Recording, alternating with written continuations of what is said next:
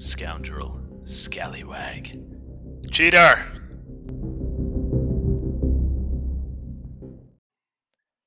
We're back, baby. We are back, feeling good. Last episode, I put a poll on the podcast and said gummies or no gummies. Two people responded, but I'm proud to say 100% voted gummies. And so this will be a gummy full podcast. We're looking at a week eight recap, week nine preview, and honestly, I think the best place to start. I know I usually start with my own games just because it's top of mind, but I do think it is very appropriate as last week I kind of predicted Jeff was going to shove some glass up my anus and honestly I, that's that's exactly what happened um, side note my anal fissure is really rough right now so not only did it happen in fantasy football but physically it's manifesting itself through my asshole which is like on fire as we speak but jeff and i had a back and forth battle uh, I was feeling pretty confident actually going into Sunday night. I think I had maybe three players compared to his two players going, and I was up by a decent amount. Uh, but he stayed right in it, and it came down to Monday night. I had Higgins and McPherson against Tyler Boyd. I needed to outscore Jeff by like five points or something. And uh, very appropriately, Evan McPherson, who I didn't even particularly want, but I decided to bid two dollars on just to spite whoever nominated him. Uh, Evan McPherson missed a field goal and an extra point, got negative two points. Had he hit both of those, I would have had five points from him. That's a seven point difference, and I lost by just over six points. So kudos to Jeff for fucking me real good. It felt nice looking at the next matchup, uh, DeVito and Eric, we had a lot of momentum for DeVito. A lot of good things were happening. He actually had a really good week. 133 points was the fifth best score. Okay, so so right around average, but slightly above. But he just ran into a buzzsaw, man. Team G and Fuego. He's got four players that scored 20 or more, or almost 20. But big performances from Hurts, Waddle, Hopkins is looking like a steal. Good job, Sweden. And uh, yeah, DeVito had a couple, or McCaffrey had like an insane performance, but the rest of his team was, you know, pretty regular. Uh, it's just a bad time to go into Team G. Like, doesn't even matter. He starts the wrong quarterback. Doesn't matter. He scores 162 points. So Team G, a strong seven and one. That might spell the end for DeVito's playoff hopes, but if there's anyone that's not going to stop trying, it's Pig Bomb at five.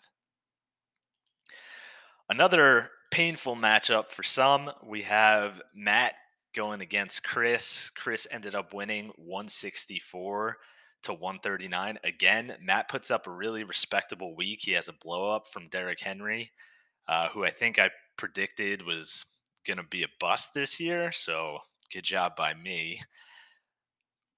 And yeah, Crocodile Hole Lay though was just too strong. AJ Brown, uh, you know, came right back after the Derrick Henry strong performance, and then Chris is just playing all the right cards, man. He's playing Tyler Taylor, who Taylor Heinicke, Tyler Heinicke, whatever Taylor Heinicke, and he's got Khalil Herbert on the bench who's doing big things. Jimmy G. It doesn't matter. They're all they're all great. Rhamondre's coming on at a good time. It was just a a really tough week for Matt to run into Chris's team. There's still hope for Matt, but it is getting slimmer and slimmer. And Chris is looking good. He's a solid six and two, I believe, tied for second now. So that's uh, all looking positive right now. Let's go to one of the bigger upsets of the week Three Mile Island against Trading Block uh, in something that I don't think anyone would have predicted. Mike Z beat Mark 132 to 112. Couple really strong performances, including Tony Pollard coming out party, DJ Moore getting back on track, Travis Etienne, who feels like that's one of the best contracts in the league right now. And one thing I will also note this was, as far as I'm aware, the first in history single quarterback battle between two teams. We had both players starting a non QB in the offensive player slot. Mike Z, I think, uh, texted me in the middle of the week. He's like, hey, man, I think I need to match his disrespect with my own.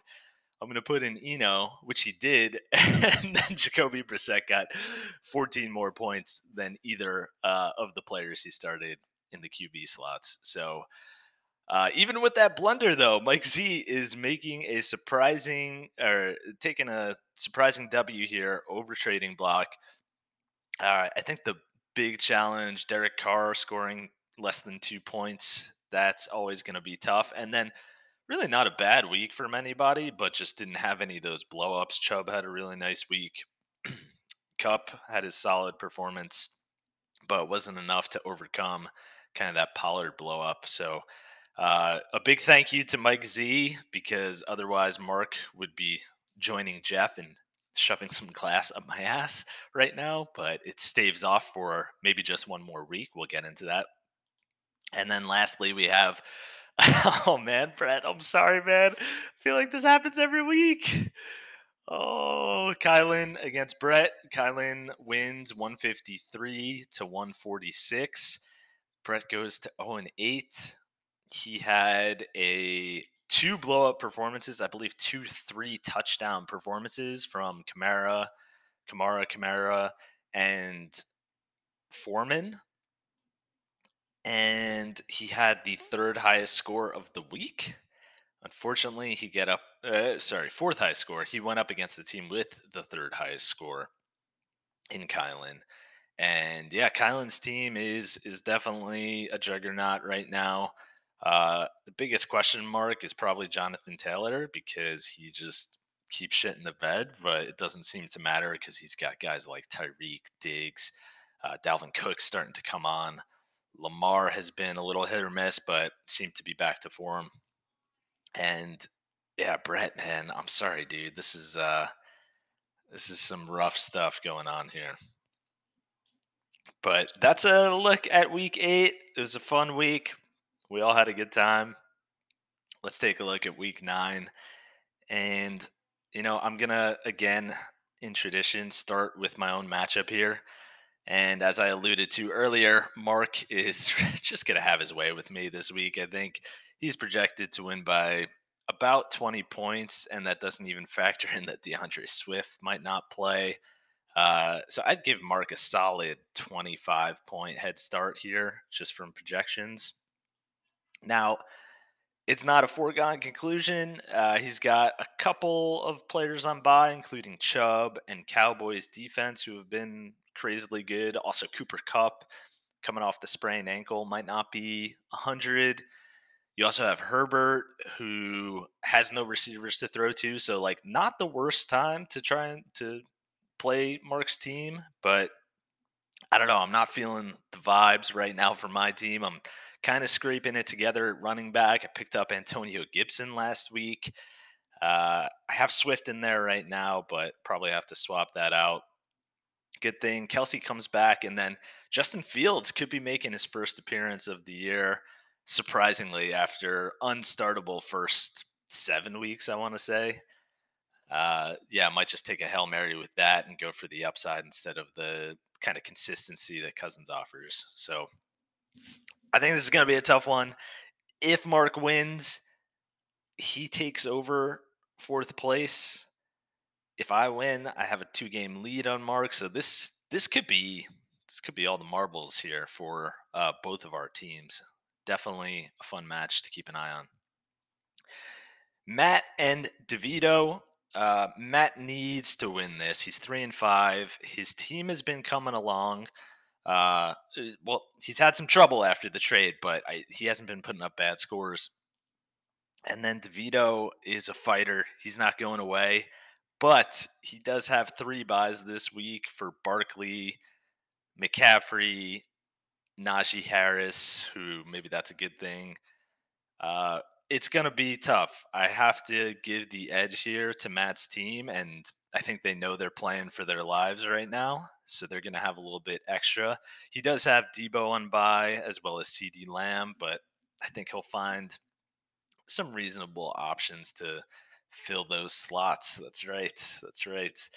Um, otherwise, if this is a loss for Matt, I think he might turn around and start selling those pieces that he was buying just a couple weeks back. Then we have Kylan and Team G. Oh, matchup of the week, baby. This is the premier marquee juggernaut matchup right now. Wow, wow, wow, wow, wow. So right now, uh, this is after the Thursday night game, so we got to see Hurts and Sanders go. They both had solid uh, games.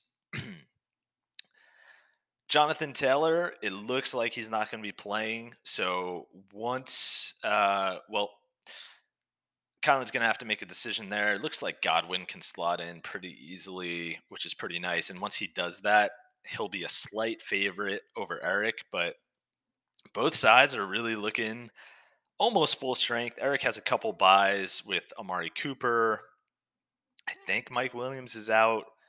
Uh, but wide receiver is pretty strong for him. So he's got Waddle Hopkins and Kirk. I don't think that'll be too much of an issue. This is a this is a fucking banger, man. I'm gonna be paying more attention to this than my own matchup. The one question I would have for Eric, Andy Dalton, we want to. Yeah, I guess you got to start him, right? Who else are you going to start? Yeah, okay, never mind. I take it all back. But this is a great one. Let's uh let's keep an eye on everyone here. Let's have a good time with it. Transitions are hard, guys. I swear to God. Go fuck yourself and Mike Z. okay, Okay, I'm calling it. This is the week. This is the week that Brett gets his win. Uh, there is more disrespect going on. Another uh, set of owners who, at least right now, are starting non QBs in the offensive player slots.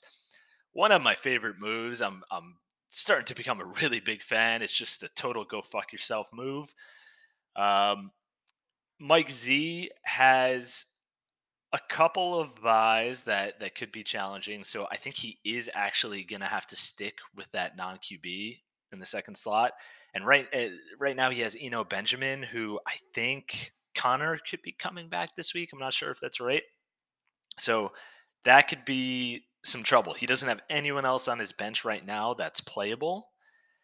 Uh, so I think go fuck yourself. You're you're hitting them at the right time.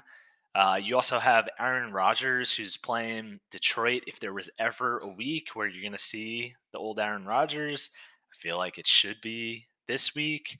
You also have uh, Amon Ra in that game, so hopefully that's a big shootout. But I think this is it. Brett, I believe in you. Then the last matchup, we have Chris against Jeff. Another surprisingly big matchup here. Chris can really uh, put himself in a good place with the W, but Jeff has been coming on strong. I want to say he was one in four and has won three in a row. I could be wrong about that, but let's just say that because it makes for a good story. Both of them have 13.9 points after the Thursday night game, which is like, it's kind of blowing my mind. How does everyone get 13.9? I don't know. I guess it just happens. Uh, Cowboys on bye, so no Dak. Uh, Ja'Marr Chase injured. It's it's gonna be tough for Jeff, but he still has these high upside guys like Kenneth Walker. Pierce didn't blow up, but he has Kyle Pitts. Oh man, he's got Russell Wilson on bye also. Ooh, we might see another non QB offensive player get in there. Yeah, this is gonna be a rough week for Jeff. Uh, Chris, on the other hand, has most of his guys. He gets the Chargers back, so that includes Ekeler. Keenan Allen, it sounds like he's not going to play. George Kittle on bye as well, but he has some good options. I, I'm starting to really like Khalil Herbert. Michael Thomas, I don't think is ever playing football again. Uh, you'll probably put him on the IR if you don't already have all your players there. Oh, maybe you do have all your players there. I love the IR. I love it. You guys know me. But I think this is going to be a tough matchup for Jeff to overcome unless he gets some huge performances. that is what we're looking at. There's one last piece I have to address before we wrap things up here, guys. Now, I, I try and be an honest fantasy football player. I try and abide by the rules. Sometimes I'll engage in an argument or start a kerfuffle, if you will. I think I may have cheated last week. I think there were some shenanigans that I did not do on purpose, but I believe I bested the group. And the way this happened was Bateman, Rashod Master Bateman, I think that's his name, played on Thursday night. I had him on my bench. I did not drop him before the game started. And then for my Saturday moves, I dropped him. No one noticed. I didn't have to say anything, but I'm pretty sure it happened. And I'm pretty sure it's against our inexplicable rules. Eh, personally, I think you should be able to drop anyone that's on your bench. I also think that we should drop players early in the week so you can pick up those same players later in the week and have a bigger player pool. Whatever. All right, I'm getting off the soapbox. The whole point of this is to say I think I cheated, but I don't know what the fuck we're supposed to do about it. I had to get it off my chest, guys. I had to. I love you all. It's been a fun time. I'll talk to you next week.